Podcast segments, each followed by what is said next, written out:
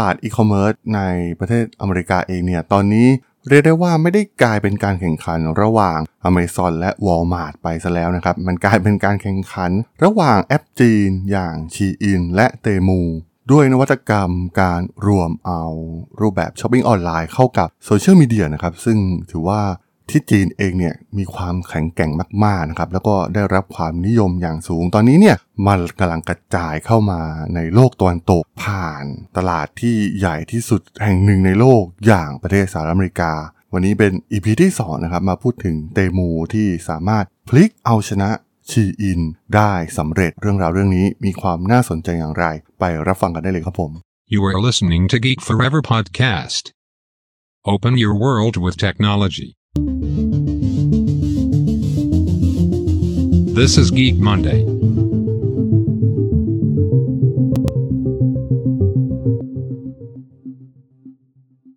สวัสดีครับ ผมดลธราดลจากด.ดล็อกนะครับ และนี่คือรายการ Geek Monday นะครับ รายการที่จะมายกตัวอย่าง case study ทางธุรกิจที่มีความน่าสนใจนะครับ วันนี้มาพูดถึงเรื่องราวที่น่าสนใจกันต่อนะครับ ในตลาดอีคอมเมิร์ซในสหรัฐอเมริกาที่โห ตอนนี้เรียกได้ว่า แอปจีนเนี่ยถาโถมเข้าไปบุกอย่างหนักมากๆนะครับ ทั้ง Shein ที่ผมได้กล่าวไปใน EP ที่แล้วนะครับ แล้วก็วันนี้จะมาพูดถึงอีแอปหนึ่งอย่าง Temu นะครับ ที่กำลังรุกตลาดอย่างหนัก มีการโฆษณาใน Super Bowl ด้วยซ้ำนะครับ โอ้โห ทุ่มทุนมหาศาลทำการตลาดครั้งแรกเนี่ย เรียกได้ว่าดังเป็นพลุแตกมาก ๆ ก็อย่างที่เคยกล่าวไปใน EP ที่แล้วนะครับว่า รูปแบบธุรกิจอีคอมเมิร์ซในฝั่งตะวันตกเองเนี่ย มันค่อนข้างเป็นอะไรที่ซิมเ l ิลมาก ๆ นะครับ มีหน้าจอซื้อขายสินค้าเช็คเอาท์มีรีวิว แล้วก็จ่ายบัตรเครดิตจบนะครับ ลูกค้าในสหรัฐเองเนี่ย ก็ใช้โมเดลลักษณะแบบนี้นะครับ ก็คือไม่อยากมีหน้าจอที่ยุ่งยากนะครับ วุ่นวาย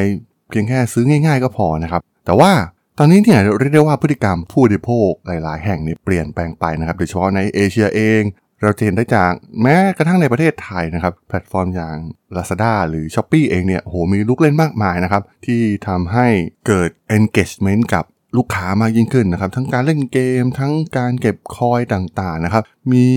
super deal ที่ราคา 1 บาทก็มีขายนะครับ เป็นเรื่องที่ amazing มากๆนะครับ แต่ถ้าหากเห็นเทรนด์ที่เกิดขึ้นทั่วโลก มันก็ค่อนข้างชัดเจนครับว่าตอนนี้เนี่ยแพลตฟอร์มจีนกำลังรุกหนักไปทั่วทั้งโลกนะครับ ในสหรัฐอเมริกาเองเนี่ยลองจินตนาการนะครับว่ากล้องดิจิตอลสำหรับเด็กราคาเพียง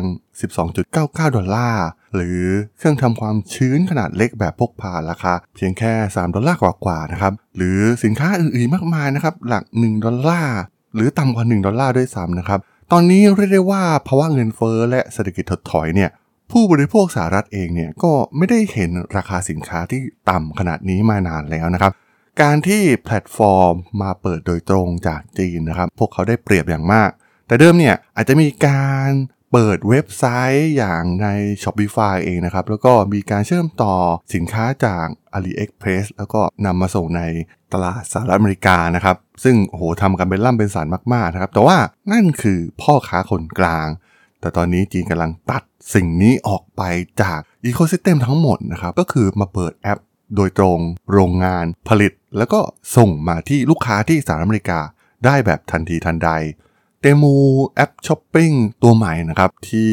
ขายสินค้าที่ผลิตในจีนเนี่ยเปิดตัวตั้งแต่เดือนกันยายนปีที่แล้วนะครับ กลายเป็นแอปฟรีที่มีการดาวน์โหลดมากที่สุดทั้งบน App Store และ Google Play ในช่วง 2-3 เดือนที่ผ่านมานะครับ แซงหน้า Shein ไปเป็นที่เรียบร้อยแล้ว Temu เนี่ย ตั้งอยู่ในบอสตันนะครับ เป็นบริษัทในเครือของ PDD Holdings ซึ่งเป็นบริษัทแม่ของ Pinduoduo นะครับอีคอมเมิร์ซยักษ์ใหญ่ของจีน แน่นอนนะครับว่ารูปแบบธุรกิจของ Temu มันชัดเจนนะครับ อย่างที่ผมกล่าวไป เป็นการขจัดพ่อค้าคนกลางออกจากระบบทั้งหมดนะครับ โดยอนุญาตให้ซัพพลายเออร์จีนเนี่ยขายตรงให้กับผู้บริโภคในสหรัฐ จัดส่งโดยตรงจากจีน แทนที่จะสร้างเครือข่ายคลังสินค้าในสหรัฐอเมริกา แล้วถามว่ามันเกิดขึ้นได้ยังไงนะครับอยู่ดีโอ้โหแอปจากจีนมาบุกมาแซงหน้าแอปอย่าง Amazon Walmart ขึ้นมาเป็นแอปที่มียอดดาวน์โหลดสูงที่สุดได้นะครับเรื่องนี้น่าสนใจนะครับ ผมเคยรีวิวหนังสือเล่มหนึ่งนะครับที่มีชื่อว่า s t e l War เราจะเห็นได้ว่ามันมีการวางรากฐานมานานมากๆแล้วนะครับ แล้วก็มีการทดลองอะไรบางอย่างหลาย ๆ ครั้งนะครับจากทางประเทศจีนเอง เช่น การให้พ่อค้าคนกลางทดลองก่อนนะครับสั่งซื้อจาก AliExpress อย่างที่เคยกล่าวไปนะครับว่าเออโมเดลนี้มันก็เวิร์กนะครับแล้วก็ทำการล็อบบี้หน่วยงานในประเทศอเมริกาเองนะครับให้มีการไม่เก็บภาษีนะครับอย่างเช่น ในบริษัทไปรษณีย์ของอเมริกาเองเนี่ยสินค้าที่มีมูลค่าไม่สูงนะครับพวกเขาก็แทบไม่ต้องเสียภาษีนะครับซึ่งถ้าสังเกตดีๆเนี่ยโมเดลนี้มันก็เกิดขึ้นในไทยเช่นเดียวกันนะครับ พ่อค้าชาวจีนตอนนี้ก็กำลังทำคล้ายๆกันก็คือผลิตแล้วก็ส่งมาเลยนะครับมาถึงไทยผ่านนโยบายในเรื่องการไม่เก็บภาษีนะครับสินค้ามูลค่าไม่เกิน 1,500 บาท ส่งมาที่ไทยได้เลยนะครับผู้ผลิตชาวจีน 1 ชิ้นก็สั่งได้นะครับไม่มีพ่อค้าคนไกลต่อไปและมันเหลือเชื่อมากๆ ที่ตอนนี้เนี่ยมันกำลังจะเกิดขึ้นในสหรัฐอเมริกานะครับ อย่างที่กล่าวไปนะครับ พวกเขาไม่ได้อยู่ดีเพิ่งมาทำนะครับ พวกเขาวางทุกอย่างไว้แทบจะหมดแล้วนะครับ วางเครือข่ายโลจิสติกต่างๆ ที่แทรกซึมเข้าไปนะครับ สร้าง ecosystem ที่มั่นคง ซึ่งสร้างขึ้นในช่วงหลายปีที่ผ่านมานะครับ ส่วนลดมากมายของ Temu เนี่ยเรียกได้ว่าโดนใจผู้บริโภคชาวสหรัฐเป็นอย่างยิ่งนะครับ โดยเฉพาะในช่วงเทศกาลวันหยุดจับจ่ายใช้สอย Black Friday หรือว่า weekend ต่างๆนะครับที่ตอนนี้เรียกได้ว่าผู้บริโภคในสหรัฐอเมริกาเนี่ยกำลังปวดหัวมากๆ กับปัญหาเงินเฟ้อนะครับสินค้าราคาแพง ซึ่งการบุกเข้าไปในครั้งนี้ทั้ง Shein ทั้ง Temu เองเนี่ยถือว่าเป็นความท้าทายครั้งยิ่งใหญ่ครั้งใหม่สำหรับผู้นำด้านอีคอมเมิร์ซของสหรัฐอย่าง Amazon และร้านค้าออนไลน์อื่นๆนะครับไม่ว่าจะเป็น Walmart เอง หรือว่าในยุโรปเองนะครับโมเดลรูปแบบนี้เนี่ยจะบุกไปทั่วโลกอย่างแน่นอน ในเดือนพฤศจิกายนที่ผ่านมานะครับ Temu มียอดขายประมาณ 4 เท่าของยอดขายเมื่อเทียบกับเดือนตุลาคมนะครับ โดยมีจุดสูงสุดในช่วง Black Friday ซึ่งยอดขายรายวันแตะหลัก 7 ล้านดอลลาร์ ซึ่งถือว่าแม้อาจจะเป็นตัวเลขเล็กๆนะครับ แต่มันทำให้เห็นเทรนด์ที่กำลังจะเกิดขึ้นนะครับ มันเป็นงานที่ท้าทายมากๆนะครับสำหรับ แอปอีคอมเมิร์ซจากโลกตะวันตกเองที่ไม่เคยเผชิญกับการแข่งขันขนาดใหญ่แบบนี้มาก่อนนะครับ คือมันคงไม่น่าแปลกใจนะครับว่าทำไมเตมูถึงสามารถแซงหน้าชีอินขึ้นมาได้นะครับ เพราะว่าชีอินเนี่ยโฟกัสไปที่สินค้าแฟชั่นนะครับ เกี่ยวกับผู้หญิงซะเป็นส่วนใหญ่นะครับ แต่ว่าเตมูเนี่ยมาแบบเต็มรูปแบบนะครับ เป็นสินค้าคล้ายๆอเมซอนนะครับ มีทุกอย่าง ราคาถูกมากๆ พร้อมส่วนลดมากมาย มีกิมมิคมากมายที่พวกเขาพิสูจน์มาแล้วนะครับ ว่าสำเร็จในตลาดเอเชียนะครับ มาบุกยังตลาดฝั่งตะวันตกนะครับ ทั้งส่วนลดการลดราคาแบบ หนักมากๆนะครับการส่งฟรีการให้สินค้าราคาถูกมากๆ1ดอลลาร์อะไรอย่างนี้นะครับเหมือน 1 บาทในประเทศไทยอะไรทำนองนี้นะครับรวมถึงโอ้โห gamification ที่พวกเขานำมาต่อยอดนะครับทำให้ลูกค้าเนี่ยมี engagement เพิ่มมากขึ้นกับแพลตฟอร์มนะครับมันเป็นการเปิดศักราชใหม่ของแพลตฟอร์มจากประเทศจีนแล้วนะครับ ตอนนี้ว่าพวกเขาเนี่ยไม่ได้เก่งเฉพาะในประเทศอีกต่อไป และถามว่า key สำคัญคือพวกเขาเนี่ยมีความใกล้ชิดกับรัฐบาลจีนเป็นอย่างมากนะครับ ทุกอย่างมันสามารถเข้าถึงกันได้นะครับ แล้วก็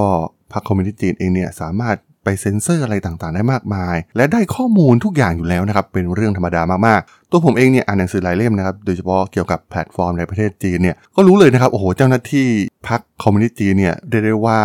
ใหญ่มากๆนะครับ ในแพลตฟอร์มของจีนนะครับสามารถเข้าไปล้วงลึกข้อมูลอะไรต่างๆ ได้มากมายนะครับ แทบจะต้องกราบเท้าพวกพี่ๆ จากพรรคคอมมิวนิสต์นะครับใครที่จะเป็นนักธุรกิจทางด้านเทคโนโลยีในประเทศจีน เพราะฉะนั้นข้อมูลใน t ิ k t o กนะครับที่ตอนนี้มันกำลังเติบโต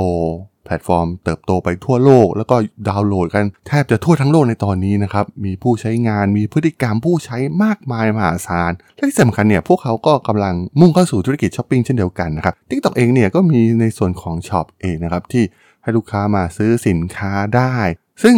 หากมองภาพรวมจริงๆนะครับ ทั้งเครือข่ายทั้งหมดของแอปประเทศจีนเนี่ยผมว่ามันเป็นยุทธศาสตร์ที่ควบรวมกันทั้งหมดนะครับมันไม่ใช่การแข่งขันแบบเหมือนแอปของอเมริกานะครับแต่ละบริษัทเนี่ยแข่งขันกันดูเดือดมากๆ แต่ประเทศจีนเนี่ยเขามองถึงประเทศเป็นหลักนะครับ รัฐบาลสั่งขวาหันซ้ายหันได้ทันทีนะครับต้องการข้อมูลอะไรเนี่ยรัฐบาลดึงมาได้อยู่แล้วนะครับ ถึงแม้จะมีการมาเปิดเผยว่า โอ้โปร่งใสอะไรยังไงเนี่ยมันก็เป็นเรื่องที่เชื่อได้ยากมากๆนะครับ ว่า การเข้าถึงข้อมูลเหล่านี้เนี่ยรัฐบาลไม่สามารถเข้าถึงได้นะครับ และหากข้อมูลต่างๆนะครับลองคิดดูทุกแพลตฟอร์มมารวมกันเนี่ยมันเป็นคลังข้อมูลขนาดใหญ่ของพฤติกรรม การซื้อสินค้าจากผู้คนทั่วโลกนะครับ แล้วโอ้โหจีนเนี่ยเป็นโรงงานผลิตแทบจะทุกอย่างสากกะเบือจนเรือรบ พวกเขาเนี่ยได้เปรียบมากๆนะครับ พวกเขาไม่จำเป็นต้องขายโฆษณาเป็นอย่างเดียวเหมือนแพลตฟอร์มจากประเทศอเมริกานะครับ พวกเขารู้พฤติกรรมทุกอย่างของผู้คนทั่วทั้งโลก ผ่านแพลตฟอร์มทั้ง TikTok เอง หรือว่า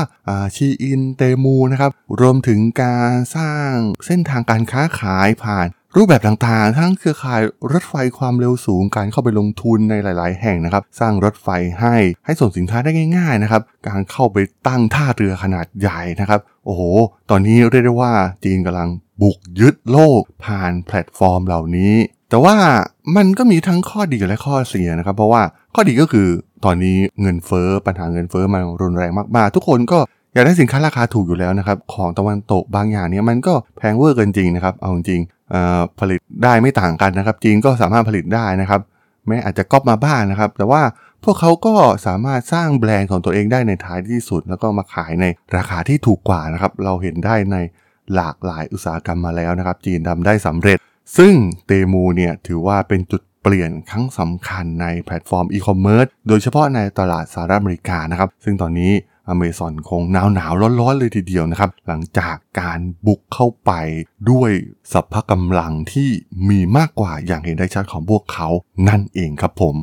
สำหรับเรื่องราวของเตมูใน EP นี้เนี่ยผมก็ต้องขอจบไว้เพียงเท่านี้ก่อนนะครับสำหรับเพื่อนๆที่สนใจเรื่องราวทางธุรกิจ คโนโลยีและวิทยาศาสตร์ใหม่ๆ ที่มีความน่าสนใจก็สามารถติดตามมาได้นะครับ ทางช่อง Geek Flower Podcast ตอนนี้ก็มีอยู่ในแพลตฟอร์มหลักๆ ทั้ง Podbean Apple Podcast Google Podcast Spotify YouTube แล้วก็จะมีการอัปโหลดลงแพลตฟอร์ม Blockdit ในทุกๆ ตอนอยู่แล้วด้วยนะครับ ถ้ายังไงก็ฝากกด Follow ฝากกด Subscribe กันด้วยนะครับ แล้วก็ยังมีช่องทางหนึ่งในส่วนของ Line add ที่ a d ธราดล t h a r a d h o l สามารถ add เข้ามาพูดคุยกันได้นะครับ ผมก็จะส่งสาระดีๆพอดแคสต์ดีๆ ให้ท่านเป็นประจำอยู่แล้วด้วยนะครับ ถ้าอย่างไงก็ฝากติดตามทางช่องทางต่างๆ กันด้วยนะครับสำหรับใน EP นี้เนี่ยผมต้องขอลากันไปก่อนนะครับ เจอกันใหม่ใน EP หน้านะครับผม สวัสดีครับ